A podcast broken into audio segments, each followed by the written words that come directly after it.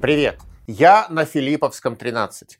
Канадские дальнобойщики решили покончить с антиковидными ограничениями и двинули фуры на Оттаву премьер-министр Канады Джастин Трюдо бежал из столицы или ушел на самоизоляцию, как кому нравится, и отказался удовлетворить требования протестующих.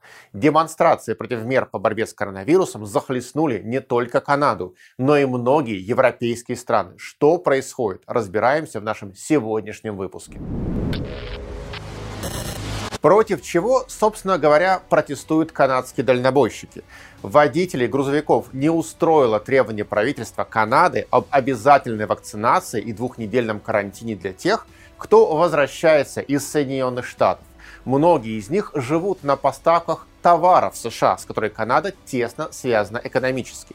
И двухнедельный простой после каждой поездки означает для дальнобойщиков разорение. Поэтому они решили показать властям, кто здесь власть на самом деле. Мы здесь власть! Точнее, выразить протест и заставить правительство отменить упомянутые меры. После его отказа канадский конвой свободы по заснеженным дорогам двинулся на Оттаву и полностью заблокировал. Кстати, европейские дальнобойщики с большим сочувствием отнеслись к акции своих канадских коллег и тоже решили двинуться на столицу Европейского Союза – Брюссель Акция начнется 14 февраля, как говорится, с Днем Святого Валентина. Пошел ты нахер, козел! Надо сказать, что европейские и североамериканские антиковидные протесты приобретают большой размах. В особенности это касается именно Европы. Канада и США на ее фоне пока явно смотрятся статистами. Однако, сегодняшним европейским протестующим пока еще далеко до их великих предшественников, которые в 60-е годы в буквальном смысле сотрясали политический ландшафт континента. 1968 год – это знаковая дата в политической истории Западной Европы. В конце 60-х годов начался массовый политический и социальный протест, охвативший многие европейские страны. Особенно драматическими были процессы, происходившие во Франции, ФРГ и Италии. Во Франции число протестующих на пике доходило до 10 миллионов человек – почти пятой части населения страны в то время. При этом у протестов формально не было особых социальных мотивов. Французская экономика росла вместе с уровнем жизни граждан. К концу 60-х годов в экономическом плане было некоторое замедление, но не такое уж сильное, далекое от катастрофического. Однако социальные требования выдвигались и в целом протесты 1968 года во Франции носили ярко выраженный левый характер за социальную справедливость. Толчок к началу протестов дало французское студенчество. Вначале поднялся университет Париж-10 Нантер, потом Сорбонна и полыхнуло начавшись как протесты против руководства университетов под лозунгом «запрещать запрещается», демонстрации вскоре приобрели массовый характер после присоединения к ним французских профсоюзов, которые объявили бессрочную забастовку. Основные требования протестующих ограничение рабочей недели 40 часами, минимальный гарантированный оклад 1000 франков и выход на оплачиваемую пенсию в 60 лет. Красный май в Париже, жестокие бои демонстрантов с полицией. 1 мая 1968 года на улице французской столицы выходит 100 тысяч человек, строятся баррикады, арестованы более тысячи протестующих. После отказа правительства их освободить и удовлетворить социальные требования, 13 мая начинается общенациональная забастовка. Демонстрации охватили также крупнейшие города Франции. Особенно мощные проходили в Лионе, Марселе, Бордо. 24 мая 1968 года президент Шарль де Голь обратился к нации по радио и пообещал реформы правительство начало переговоры с профсоюзами и пошло на частичные уступки. Рабочая неделя стала 40-часовой, а зарплаты были увеличены. Это сработало. Значительная часть рабочих прекратила забастовку, но протесты все равно не утихали. Лидер социалистов и будущий президент Франции Франсуа Миттеран заявил, что государства больше нет и объявил о готовности сформировать новое левое правительство. Французские власти охватывает паника. Демонстрации начинают называть происками коммунистов. Протестующие выходят с портретами Ленина, Троцкого, Мао Цзэдуна и Че Гевары. Однако левые все-таки недооценили Шарля де Голля. 29 мая он исчезает, прямо как Назарбаев – но в отличие от президента Казахстана, буквально на несколько часов.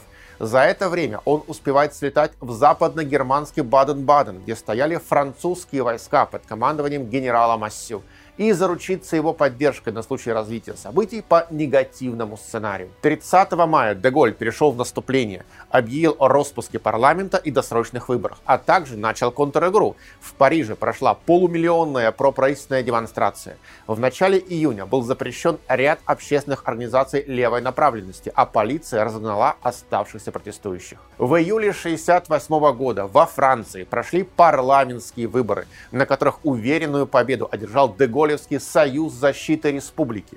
Однако Шарль де Голь решил на фоне победы, к осени протесты практически прекратились, закрепить успех и внести изменения в Конституцию страны, заявив при этом, что уйдет в отставку, если граждане выскажутся против. Конституционный референдум прошел в апреле 1969 года, и граждане отвергли предложение президента, хотя и с небольшим перевесом. Чуть больше 52% сказали «нет». Верный своему слову, президент Пятой Республики подал в отставку. События мая 1968 года в итоге привели к окончанию целой эпохи в новейшей французской истории. В Западной Германии конец 60-х также был ударным и зажигали тоже студенты, которые боролись за свободу слова. Нет, конечно, не только за нее. В ФРГ в 60-е годы подросло поколение, для которых Вторая мировая война осталась в детстве. И они стали задавать вопросы взрослым – а как вы допустили приход к власти нацистов? А почему бывшие нацисты до сих пор работают в государственном аппарате? А чем так уж опасен социализм и коммунизм? Чем те же американцы, ведущие грязную войну во Вьетнаме, а 68 год был ее пиком, лучше советов? Почему в стране нет свободы прессы, хотя она декларируется государством. Первый звоночек прозвучал еще в октябре 1962 года, когда западно-германская полиция арестовала издателя немецкого журнала «Шпигель» Рудольфа Аукштайна, а также журналиста Конрада Алерса, который перед этим написал статью об учениях НАТО под названием «Фалекс-62». В ней он выступил с критикой противоядерной оборонной доктрины ФРГ и лично министра обороны страны Йозефа Штрауса – его автор материал назвал условно обороноспособным, придравшись к тому, что в статье были указаны взятые из открытых источников сведения о численности и дислокации войск НАТО, журналисты и издатель Шпигеля были обвинены в государственной измене. При этом сам Конрад Аллерс был задержан вместе с женой на территории Испании, где они проводили отпуск. Арест вызвал бурю возмущения, в особенности после того, как министр внутренних дел ФРГ Герман Хёхер назвал его, оправдываясь на слушаниях в Бундестаге, проведенным несколько вне рамок законности. Тогда эти слова «несколько вне рамок законности» вызвали особое негодование в обществе, которое привело к протестам. В 1966 году к власти в Западной Германии пришла так называемая «большая коалиция», то есть федеральное правительство было сформировано двумя крупнейшими политическими партиями Христианско-демократическим союзом и социал-демократами. А вот федеральным канцлером стал Курт Кизингер, член гитлеровской НСДАП с 1933 года, работавший в нацистском Министерстве народного просвещения и пропаганды. Пытаясь закрутить гайки с целью сбить протестное настроение, он инициировал разработку чрезвычайных законов. Но процесс уже пошел. В конце 60-х годов ядром студенческого движения в Западной Германии был Социалистический союз немецких студентов, а его яркой акцией стала кампания «Экспроприируй Шпрингера». Аксель Шпрингер Ферлаг – это крупное западногерманское издательство, которое и сейчас прекрасно себя чувствует. Оно выпускает полторы сотни газет и журналов, например, такие известные, как Die Welt и Bild, причем не только в Германии, но и за рубежом. Однако для западно-германских студентов Аксель Шпрингер стал оплотом цензуры и государственной монополии в средствах массовой информации, с которой они решили вести непримиримую борьбу. В 1967 году Социалистический союз немецких студентов потребовал издать закон, направленный на демонополизацию СМИ против деятельности Аксель Шпрингер. Требования радикализировались после убийства полицейскими в Западном Берлине студента Бенна Анезорга при разгоне демонстрации против визита шаха Ирана.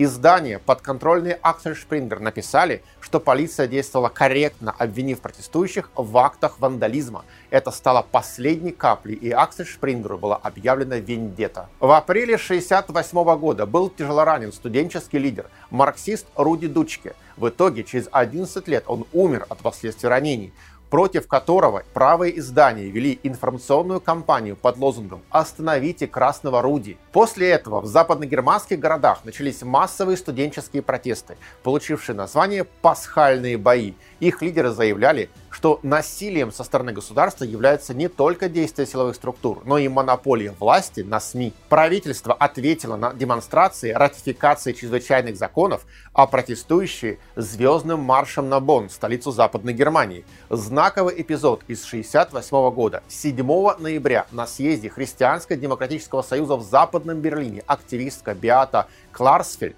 дала пощечину федеральному канцлеру Курту Кизингеру и во всеуслышание назвала его нацистом. ФРГ огромное влияние получила так называемая внепарламентская оппозиция, которая пользовалась популярностью в обществе, в особенности в молодежной среде. Напряженность нарастала, но чем же все закончилось? Федеральный канцлер Курт Кизингер ушел в отставку. В 1969 году новым канцлером стал социал-демократ Вилли Брандт, который пошел по пути реформ образования число студентов выросло в несколько раз – также он изменил социальное и трудовое законодательство и провозгласил новую восточную политику, курс на улучшение отношений с Советским Союзом и социалистическими странами. Протестное движение фактически разделилось на три основные группы. Значительная часть примкнула к социал-демократической партии, а другая пошла по пути радикализации протеста, создав организацию «Фракция Красной Армии», вступившую на путь экстремистских действий. Наконец, нынешняя партия зеленых, чей яркий представитель Анна Лена Бер Бербах возглавляет сейчас Министерство иностранных дел Германии, это тоже следствие эволюции взглядов части тех, кто протестовал в конце 60-х годов в Западной Германии. В Италии тоже было непросто. В 1968 году правительство Альдо Моро решило провести университетскую реформу, которая привела к массовым студенческим протестам. В феврале на демонстрации выходили ультралевые и их противники, ультраправые неофашисты. Причем первые не могли просить итальянской компартии отказ от борьбы с правительством. Полиция попыталась взять университеты под контроль. В ответ 1 марта на площади Испании в центре Рима началась студенческая демонстрация, в которой доминировали правые радикалы. Столкновение переместилось в римский район Валле Джулия и превратилось в массовое побоище, которое так и назвали «Битва при Валле Джулии». Ее участниками стали право- и леворадикальные группы, а также полиция. Кстати, в полицейской цепи во время этого побоища находился Микеле Плачидо, который позже сыграет комиссара Катани в известном телевизионном сериале «Спрут». Наряду со студенческими протестами, как и во Франции, так и в Италии в конце 60-х годов проходили также забастовки и демонстрации рабочих под левыми лозунгами.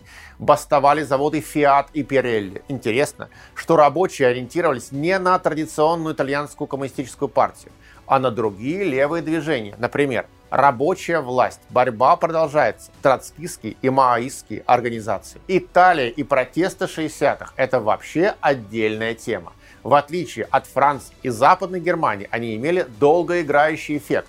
На страну надвигались свинцовые 70-е, предвестниками которых стали теракты в Риме и Милане в 69 году. Резня на пьяцца Фонтана в Милане, в которой обвиняли то ультралевых, то ультраправых. Один из обвиняемых, анархист Джузеппе Пинелли, умер в ходе допроса под пытками в полиции. Восстание в Реджо ди Калабрия в 70 году, в ходе которого стал понятен масштаб влияния неофашистов на юге Италии несостоявшийся заговор Баргеза, который должен был привести к фашистскому перевороту в том же году, деятельность красных бригад и вооруженных революционных ячеек, страшный теракт на вокзале в Болоне, и это далеко не полный список. Протестное движение 60-х погрузило Италию в хаос – и он продолжался и в 70-е, и в 80-е годы. Мы на Филипповском 13 полагаем, что новейшая история этой страны достойна того, чтобы снять о ней отдельный выпуск. И мы обязательно сделаем это в 2022 году. Взрывные 60-е годы – это пик политических и социальных протестов в Западной Европе. А что сейчас? Мы наблюдаем что-то похожее. До пандемии можно было говорить, что таких продолжительных и массовых протестов в западной части континента не наблюдалось. В восточной другое дело. Там бархатная революция и падение Берлинской стены, а на Западе эпизодические всплески. Да, было антиядерное движение, фермерские протесты, еще кое-что, но яростных и продолжительных многочисленных демонстраций с конкретными политическими и социальными требованиями давно уже не было. Перемены наступили несколько лет назад. Отчасти сравнить протесты 1968 года можно с движением желтых жилетов во Франции, которое началось в 2018 году, как раз 50 лет спустя после Красного мая в Париже и пасхальных боев в Западной Германии. Масштаб, конечно, не тот, но требования французских желтых жилетов удивительно перекликаются с повесткой демонстрантов конца 60-х годов прошлого века. Вообще, что такое желтые жилеты, откуда они взялись и что хотят? Первые протестующие, одевавшие в качестве отличительного знака желтые автомобильные жилеты, появились в ноябре 2018 года, а в декабре протесты охватили уже всю страну. Изначально участники протеста вышли на улицу из-за повышения цен на топливо. Демонстрации были массовыми, однако численность протестующих была все же намного ниже, чем в 1968 году. Вместе с тем протест стал пролонгированным. Он продолжился и в 2019 году, и даже после начала пандемии коронавируса в 2020.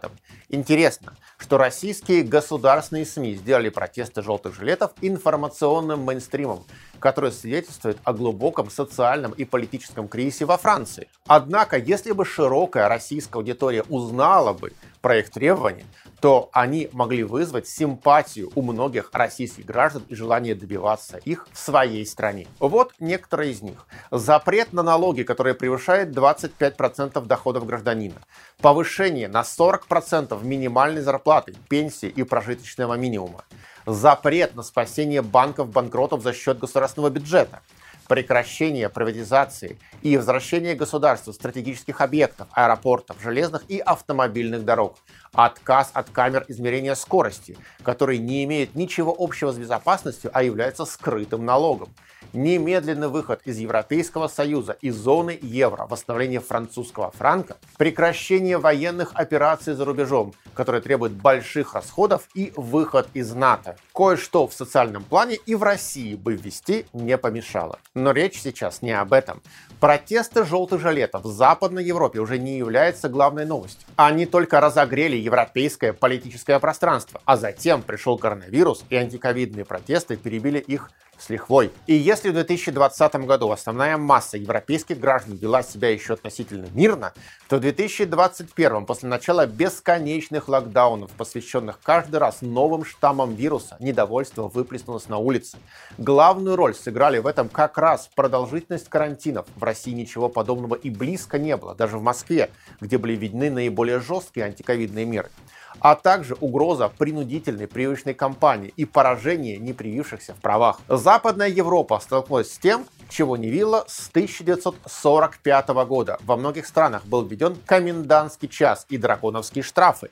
Перемещение людей было строго ограничено, а когда появились первые прививки и началась кампания вакцинации, легче не стало. Потому что европейские страны в целом пошли по наиболее жесткому сценарию борьбы с пандемией, который означал фактически поражение граждан в правах. Те из них, кто отказался от прививки, не могут посещать рабочие места, пользоваться транспортом и вообще нормально перемещаться. Попробуйте проехаться, например, на поезде Рим-Милан. У вас моментально попросят европейский Green Pass, то есть свидетельство о прививке. ПЦР-тест не проходит. Только для иностранцев сделано исключение. Антиковидные акции протеста наиболее бурно проходят в Германии и соседних с ней странах. В Австрии, которая одной из первых ввела принудительную вакцинацию и штрафует граждан за отказ от нее. В Нидерландах, Бельгии, ну и Франция не отстает. В Италии тоже не все спокойно. В демонстрациях участвует широкий спектр политических сил, причем они уже касаются не столько ковида, сколько гражданских прав и социальной защиты. Деление людей на первый сорт привитые и второй сорт непривитые ужасно бесит европейцев, благосостояние которых и так упало из-за экономических последствий локдаунов. И вот здесь можно отметить главное. Людей беспокоит падение их уровня жизни и отсутствие перспектив выхода из бесконечной борьбы с пандемией. За уханьским штаммом приходит индийский, дельту сменяет омикрон. Это начинает уже надоедать. Тем более, что в странах, где привитыми оказывается 60-80% граждан, эти самые новые штаммы почему-то приводят к еще большему росту числа заболевших. Какой-то бесконечный бег белки по кругу. Усталость от непонимания ограничительной политики действий властей усиливается на фоне роста социальных проблем. Западная Европа уже давно не знает, что такое бурный экономический рост. Немецкое экономическое чудо, итальянское чудо – все это в далеком прошлом. Да, уровень жизни по-прежнему высок, но это наследие предыдущей эпохи. Сейчас речь идет в лучшем случае о стагнации. А поэтому ковидная повестка в Западной Европе является лишь триггером – а главное, это социально-экономические проблемы. Масштаб протестов уверенно растет, и вот эта антиковидная общественная волна вполне может породить в Европе что-то похожее на 1968 год. Речь идет уже не о протестах против политики европейских правительств из-за их борьбы с коронавирусом, а о требованиях политических реформ и расширения объемов социальной помощи. Все это усугубляется наступлением на политические свободы, которые власти ограничивают под предлогом, как считают протестующие, борьбы с коронавирусом. А разумеется, подобная картинка наблюдается не только в Западной Европе, а много еще где. Однако, именно в большинстве западноевропейских стран правительства заняли просто непримиримую позицию по отношению к антиковидным протестам.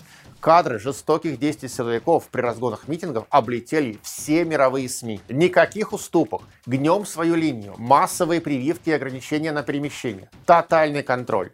Такая политика имеет все же свое объяснение. Европейские политики основательно забыли, что такое по-настоящему массовый социальный протест. В западноевропейских странах ничего подобного к концу 60-х годов не было уже давно. И поэтому никакой угрозы правительства Германии, Франции, Италии, Австрии, Нидерландов и других государств Западной Европы просто не чувствуют.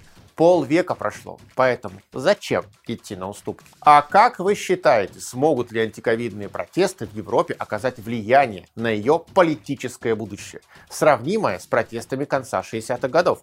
Пишите ваше мнение в комментариях и принимайте участие в вопросе, проводимом в нашем телеграм-канале Пинта Разума. Кстати, подписывайтесь. Антиковидные протесты – это любимая тема мировых средств массовой информации. В освещении нет недостатка. Вот, например, газета York Times пишет – что протесты против принудительной вакцинации сформировали трудновообразимую коалицию протестующих Германии. Крайне правые объединились с левыми экоактивистами. Протест самого широкого фронта. В начале пандемии, подчеркивает York Times, Германию широко превозносили как образец единства в борьбе с коронавирусом. Но доверие к властям неуклонно ослабевает, потому что пандемия идет уже третий год, и битва сместилась в сторону вакцин, обнажив глубокие разногласия согласия в немецком обществе. Вашингтон-Пост тоже поднимает тему протестов в Европе. Газета сообщает, что в последние месяцы антивакцинные движения по всей Европе усилились и временами перерастают в насилие поскольку зимние всплески заболеваемости привели к новым ограничениям. Были угрозы в адрес французских членов парламента и столкновения на улицах голландского Роттердама. 23 января на акции протеста в Бельгии демонстранты напали на здание Евросоюза. В субботу в столице Канады Оттаве также прошли масштабные акции протеста. По оценкам полиции, пишет Washington-Post, восточно-германская земля Саксонии стала эпицентром, где каждую неделю проходит до 200 демонстраций, в которых участвует около 50 тысяч человек в каждой. В Саксонии, где самый низкий уровень вакцинации в Германии, крайне правые экстремисты пытаются стать лидерами растущего движения против обязательных прививок. По словам министра внутренних дел Саксонии Роланда Веллера, демонстранты представляют разные группы общественности, однако радикалы играют первую скрипку. Сотрудники службы безопасности Австрии, где также регулярно проходят демонстрации из-за закона об обязательной вакцинации, говорят, что они отметили трансграничную координацию, особенно между немецкоязычными крайне правыми группировками. Мы очень серьезно относимся к угрозам и поэтому внимательно следим за происходящим, говорится в заявлении Министерства внутренних дел Австрии. От американцев к англичанам. Британская BBC резюмирует. Протесты против ковида в Германии перерастают в скандал, намекая на акцию с факельным шествием у дома Петры Кёппинг министра здравоохранения Саксонии. Журналисты телеканала полагают, что все это сильно напоминает акции нацистов. Интересно, а что они скажут про недавнее факельное шествие в Киеве в день рождения Степана Бандеры? Но это другое, не будем сейчас. Каждую неделю десятки тысяч немцев выходят на улицы, чтобы протестовать против ограничений вакцинации. Ковид разделил Германию. Непривитым запрещено посещать рестораны, большинство магазинов и места отдыха. И политики рассматривают возможность обязательной вакцинации и в Германии. И снова Саксония. Немецкий журнал Шпигель пишет, что в Лейпциге протестующие штурмовали университетскую поликлинику. Акция началась как демонстрация, сбор участников происходил в социальных сетях и начиналось все довольно мирно.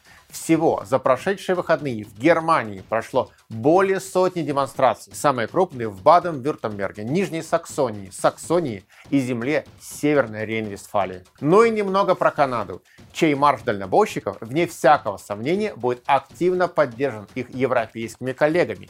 Известный предприниматель и фанат космонавтики Илон Маск, большой друг Дмитрия Рогозина, поддержал протестующих в их борьбе против ковидных ограничений. Об этом сообщает агентство Bloomberg. А американский телеканал Fox News называет канадского премьер-министра Джастина Трюдо марионеткой и очень символично назвал сюжет о его бегстве из Оттавы. Тиран в бегах. Как говорится, полку тиранов прибыло. Журналистка Fox News Лиза Бут вообще пишет какую-то крамолу у себя в Твиттере.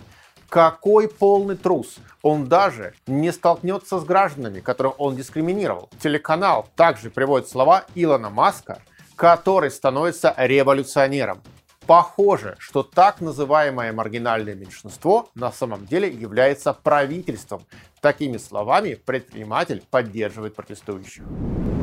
А что Россия? Россия активно использует антиковидные протесты в Европе в собственных интересах, сравнивая политику властей там и у нас. И это сравнение получается в пользу России. Жестких мер российское правительство не вводило, за исключением короткого карантина, названного самоизоляцией в марте-июне 2020 года. Прививочная кампания добровольная. Все призывы к принудительной вакцинации официально отклонялись. Хотя факты принудительной вакцинации и имели место через принуждение работодателей убеждать сотрудников прививаться. QR-коды ввели, Однако непривитые обладают в нашей стране большим спектром возможностей, чем во многих европейских странах. В 2021 году, когда Германия сидела на жестком локдауне, в российских городах почти не было ограничений, и приезжавшие европейские граждане пребывали в состоянии легкого психологического шока. При этом российские власти, крайне негативно относящиеся к любым формам политического протеста, весьма лояльно относятся к возмущению граждан против коронавирусных ограничений. Два хрестоматийных примера. Попытка ввести в конце октября 2021 года новый локдаун в Москве фактически провалилась. Он просуществовал буквально неделю, а обсуждение в Государственной Думе закона о QR-кодах, который мог привести к введению ряда ограничений для непривитых, тех, которые уже давно действуют в Европе, привело к такой буре возмущения, что вопрос был отложен. Обычно склонные к жесткому диалогу с протестующими, власти в России демонстрируют крайнюю лояльность и готовность учитывать мнение граждан во всех вопросах, связанных с коронавирусными ограничениями. Почему? Нам кажется, что ответ может быть таким. Потенциал чисто политического протеста, соблюдение гражданских прав, прозрачность выборов, либеральные свободы в России не очень большой. А вот возможность социального протеста – это совсем другое дело. Уровень жизни российских граждан растет далеко не бурными темпами, если вообще растет. Статистика – вещь лукавая. Во всяком случае, ничего подобного точным нулевым с 2009 года не наблюдается. Да, явного социально-экономического обвала образца 89-99 годов нет. Но и после периода роста 99-2009 годов ничего выдающегося тоже не происходит, несмотря на все прекрасные макроэкономические показатели по инфляции, положительному сальду внешней торговли и золотовалютным резервам. Поэтому власти учитывают это и пытаются лишний раз не обострять ситуацию. Тем более, что определенный негативный опыт у российского правительства есть. В начале зурабовская монетизация льгот, которая привела к определенному всплеску протестной активности. Кроме того, начавшаяся в 2019 году пенсионная реформа вызвала непонимание в обществе и снижение рейтинга главы государства, а также полностью нивелировала крымский консенсус экспериментировать дальше с действиями, которые могут спровоцировать сильный социальный протест, в особенности в период пандемии у властей желания нет. Тем более, что нынешнее поколение российских политиков прекрасно помнит конец 80-х, 90-е годы и понимает, каким последствиям может привести массовый социальный протест, в отличие от ограниченных политических акций в поддержку отдельных оппозиционных политиков. Поэтому и действуют власти куда осторожнее, чем их европейские коллеги, которые основательно забыли 68 год. С позднесоветского периода российские элиты сделали вывод – не будите лихо, и оно вас не тронет. Поэтому, если какая-либо инициатива или действие, особенно если они имеют социальный подтекст, вызывает массовое отторжение в российском обществе, власти почти всегда будут договариваться и в лоб не пойдут. А что дальше? А дальше все зависит от того, насколько долго продлится вся эта ситуация с локдаунами и жесткими антиковидными ограничениями.